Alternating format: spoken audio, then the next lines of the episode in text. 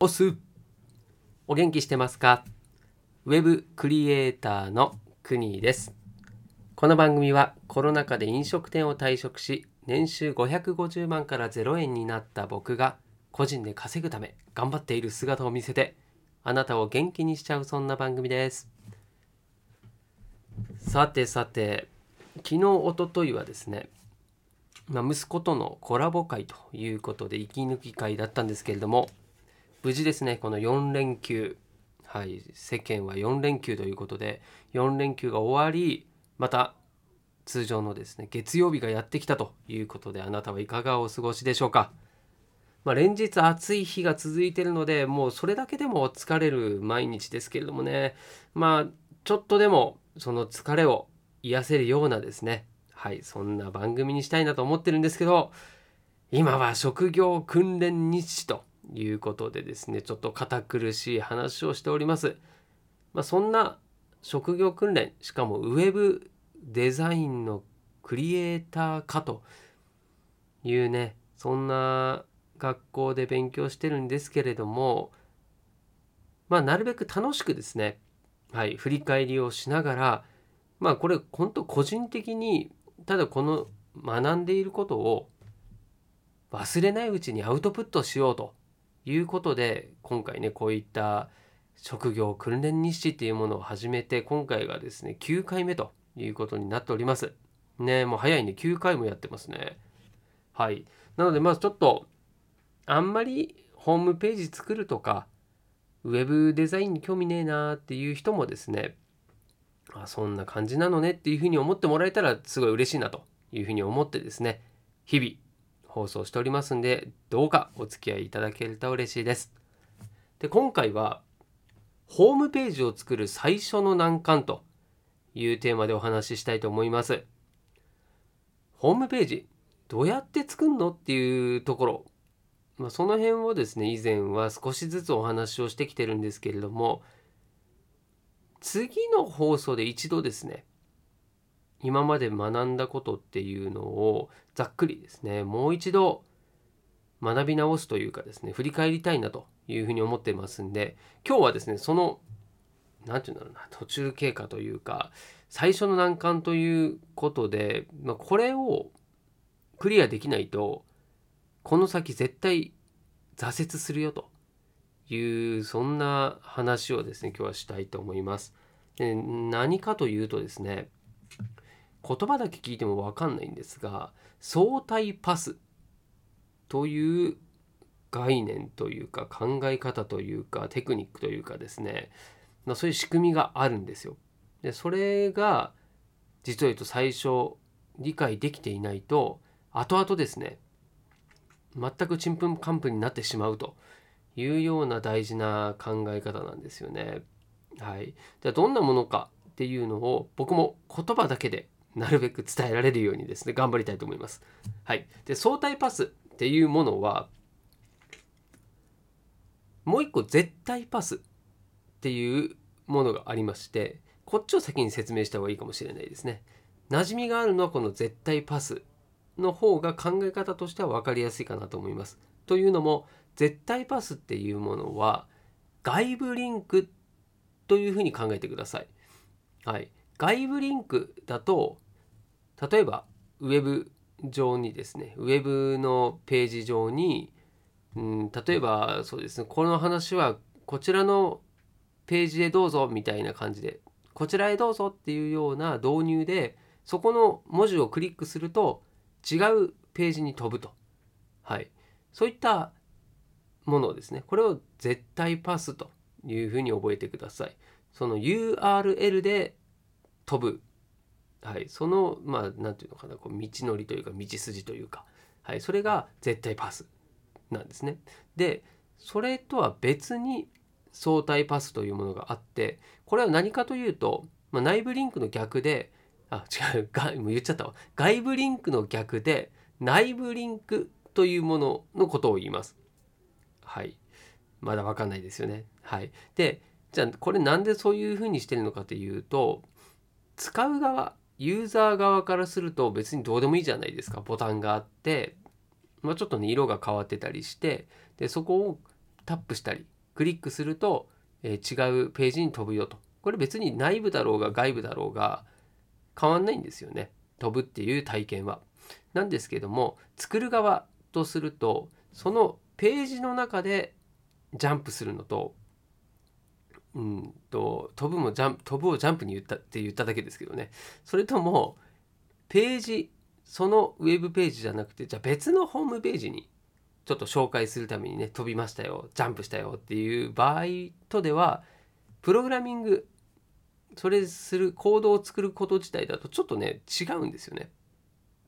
でどっちが難しいのかっていうと相対パスっていうことになります。はい、でなんでそうなのっていうところを説明できると、まあ、ちょっと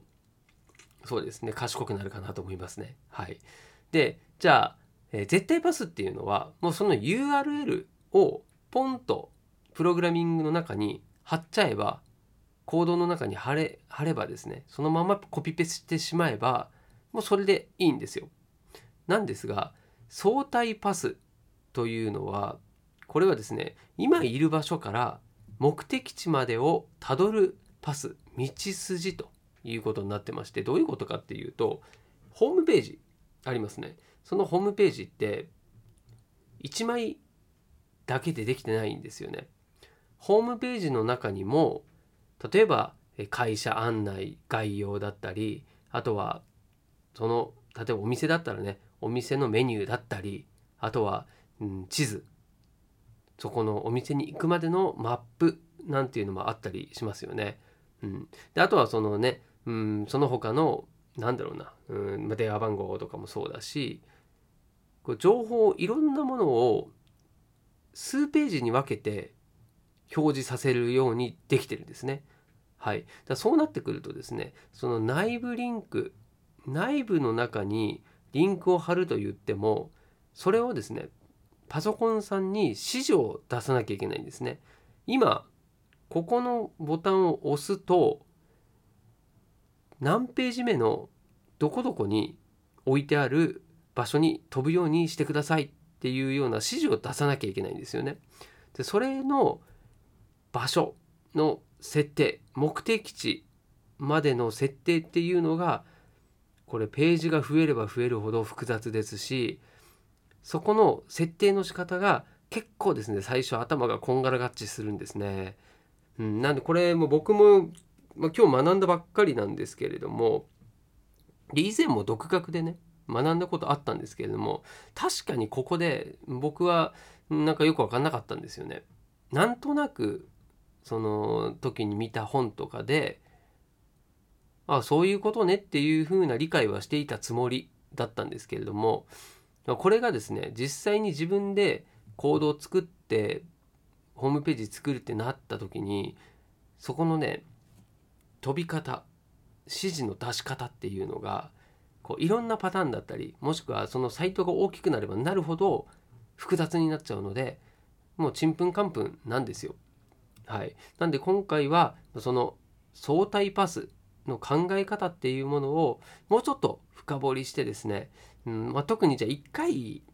もうこうホームページ作ろうと思ったんだけどここで挫折したんだよねという人ももう一度ねあじゃあなんとなく分かったからちょっともう一回チャレンジしてみようかななんていうふうに思ってもらえると、まあ、今日こうやって話した甲斐があるなと思いますんでね、うんま、逆に言ったらこれを理解できる人はホームページ作れちゃうよということだと思います。はい。なんで、パスのことですね。相対パス、絶対パス。これをぜひ今日は覚えて書いてください。はい。じゃあパス、これを、これね、僕がこのことを理解するのに、うん、考えた方法、方法というか考え方なんですけれども、これ、えー、大きくはですね、ページを作る際にいろんな HTML というファイルこれを作るんですね。これが HTML ファイルっていうのはホームページのページ1枚に対して1つ存在するファイルなんですね。でここに実際に表示する文字だったりを入力する、はい、コードを入れるんですけども、まあ、それをですねページがあればあるほど HTML っていうのは必要ですと。でそのページごとに使う画像だったりありますよね。はいまあ、それもそのそうだな HTML 例えば123ってあったとした時に HTML1 に使う画像は HTML1 があるところに同じフォルダの中に入れたりするんですね。はい、フォルダっていうのは、まあ、それが入っている一つのこう部屋みたいな感じですね。はい、でその部屋の中にその HTML 関連の他のファイルだったりそんなものをですねこう全部入れとくわけですよね。こう分かりやすくしとくということなんですね。まあ、そういう感じでですねこうフォルダごとにこう部屋部屋ごとに HTML ファイルをこう保管していくんですよ。まあ、別違うちょっとね形も当然あるんですけれども、まあ、そうしてですねそのフォルダごとに分かれているわけですよ。なので例えば HTML2 っていうファイルのあるところから HTML1 もしくは、えー、そこがホームページトップページだったとした場合にじゃあそこに表示させますっていうふうになったらこうページをまたぐわけですよね。そのまたぐページの指示を出さなきゃいけないので、まあ、その時のですねこれさっき部屋って言ったんですけどもこれわかるかな？ちょっとね自分でも説明しながら言葉だけじゃなかなか難しいんですけどね。はい。そのフォルダーから例えばトップページにじゃああそっか。1ページ目2ページ目って言ったらわかるか。はい。トップページが1ページ目。で2ページ目3ページ目というふうにいろいろありますよといった時にトップページからですねこう123とこう下がっていく場合ですねで3ページ目の HTML ファイル、はい、ここからトップページに飛ぶ場合っていうのはですね1個2個戻る形になりますね。はい、3ページ目から2ページ目1ページ目と戻る形になります。でその場合はそのプログラミングで、えー、コードを書くときにその HTML ファイルの前にドットドットスラッシュっていうものをそのページの戻るページ数分つけるっていうルールになってるんですね。なんで今の場合は2ページ戻ってるのでドットドットスラッシュドットドットスラッシュと書くということですね。はい、でこれを僕が覚えるために考えたやり方としてはフォルダーっていうのは一つずつが部屋になっていてその部屋の扉。その扉を開けるとドットドットスラッシ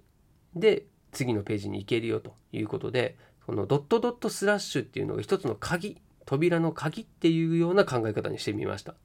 これだとだいぶですね分かりやすくなります。で逆にですねページをもっと進んでいく場合っていうのは先に進んでいく場合っていうのは今度はですねドットドットスラッシュではなくそのフォルダーそれぞれに名前部屋ですね部屋に名前がついていてその部屋の名前フォルダー名を HTML ファイルの前に入力すると。はいまあ、そのね詳しい方法まではちょっとね、まあ、言葉だけでは言わないんですけれどもそういうルールがあるよというのを覚えておいてもらえればでこれをですねその何ページ目にの場合はどうだとかっていうのをこう考えたりするのが結構大変なんですよね。はい、でさらにこのフォルダーっていうのはどんどん複雑になっていくのでもうねまあそれこそこのディレクトリ構造っていうんですね。そのいろんなフォルダとかがこう積み上がっているページ数が分かれてるっていうものをね、まあ、それも分かりづらいのでそのディレクトリ構造をですね一つのマップにして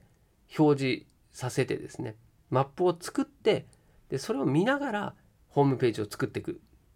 ていうふうにするとですねそのこんがらがっちしないんですよね。うん、なかなかほんとこの作った人っていうのは頭がクソクソ頭がいいですね。まあ本当なんでもうちょっとまあ言葉でねここを表現するっていうのをちょっとチャレンジしてみましたけれども果たしてこれでどれぐらい理解できたのかっていうところは疑問でございますけれどもただ一つ言えることは、まあ、ここの部分っていうのはすごいねその考えを理解するのには時間もかかるしうん初めてやる人もそう独学でやる人もそうなんですけれどもここを簡単にスルーしてですね次に進むっていうのはやめた方がいいというふうに思いますんでね。まあ是非ですねここわからないよという人は、まあ、僕のね Twitter とかに DM くれてもいいですしもうとにかく僕も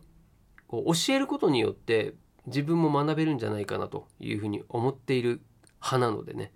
はい。もう是非僕と同じくホームページ作るの頑張ってるよという人はですね、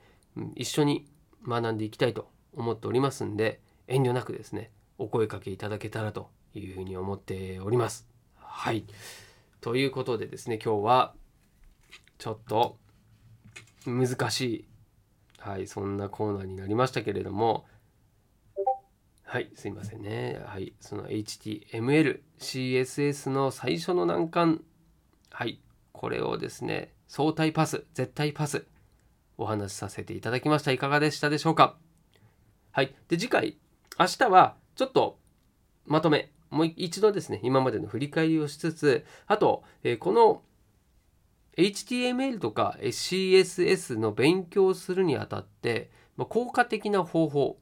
はい、それをお伝えしていきたいなというふうに思っています。まあ、これネタバレしちゃうとですね、こうもうすでにあるホームページのコードですね。ソースコードっていうんですけどもそれをそのまま真似て入力するというですね、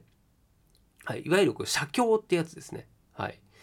それをやるのがいいというような話をしたいと思いますんでね。明日もぜひお付き合いいただけたらと思います。はい。ということで今日も最後までありがとうございます。合わせて聞きたいはこの職業訓練日誌ボリューム1いざ入校式へというですね回を概要欄にリンク貼っておりますんで、ぜひですね、最初から聞きたいという方は、今これからちょうどホームページの勉強をしたいんだと思っていたという方は、ぜひですね、はい、それをどういうふうに勉強していってるのかっていうのを生の声を聞けると思いますんで、はい、そちらもチェックしていただけると嬉しいです。はい、ではまた明日、この場所でお会いしましょう。お届けはウェブクリエイターの国でした。したっけね？